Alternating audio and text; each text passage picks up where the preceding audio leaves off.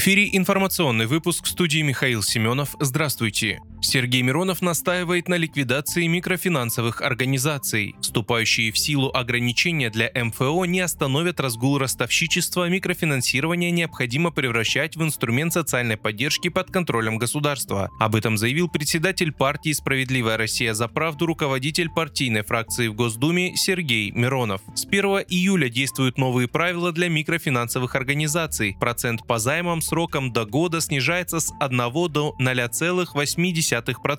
Допустимая общая переплата со 150 до 130% от размера кредита. По уверениям Центрального банка, эти косметические ограничения позволят заемщикам сэкономить на платежах ростовщикам до 5 миллиардов рублей в год. Фракция «Справедливая Россия за правду» неоднократно вносила в Госдуму законопроект о ликвидации МФО. По словам Сергея Миронова, необходимо запускать линию социальных микрозаймов для уязвимых категорий населения на базе банков с госучастием. Ставка таких микрокредитов не должна превышать 5%. Таким образом, микрофинансирование под контролем государства может стать инструментом социальной поддержки.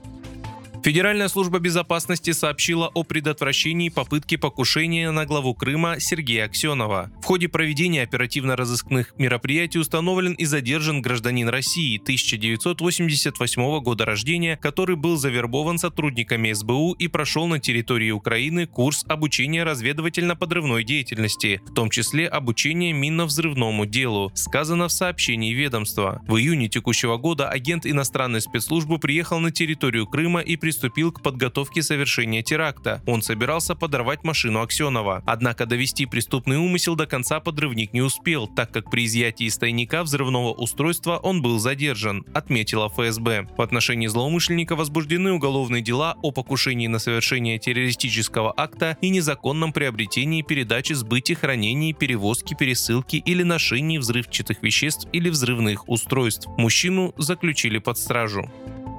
Центробанк собирается вывести карты отечественной платежной системы МИР в 5-6 новых стран в текущем году. Об этом сообщила директор Департамента национальной платежной системы Центробанка Алла Бакина. Она указала на разницу ситуации от страны к стране. Некоторые государства опасаются вторичных санкций, другие же открыты к сотрудничеству с Российской Федерацией. Также Бакина заявила, что по объемам операций доля карт МИР составила 45,6% по итогам первого квартала. По ее словам, карты с истекшим сроком годности доходности уходят из обращения естественным путем. Карты международных платежных систем замещаются нашими национальными. Банки поэтапно заменяют карты, чтобы не создавать людям трудностей. КАМАЗ представил новый кроссовер «Москвич 5». Новинка стала четвертой моделью возрожденного бренда «Москвич» и должна выйти на рынок до конца 2023 года. Новый «Москвич 5» был показан в рамках заседания Совета директоров КАМАЗа, которое прошло в набережных Челнах под председательством генерального директора Ростеха Сергея Чемизова. Выставочный образец вместе с лифтбеком «Москвич-6» и другими новинками продемонстрировали в научно-техническом центре КАМАЗа. По данным пресс-службы правительства Татарстана, автомобиль будет оснащен полуторалитровым литровыми турбомоторами мощностью 149 или 184 лошадиных силы и передним приводом. Клиентам будут предложены два варианта трансмиссии – вариатор или шестиступенчатый робот. Новый Москвич 5 стал перелицованной копией китайского Sehol X6. Вы слушали информационный выпуск. Оставайтесь на справедливом радио.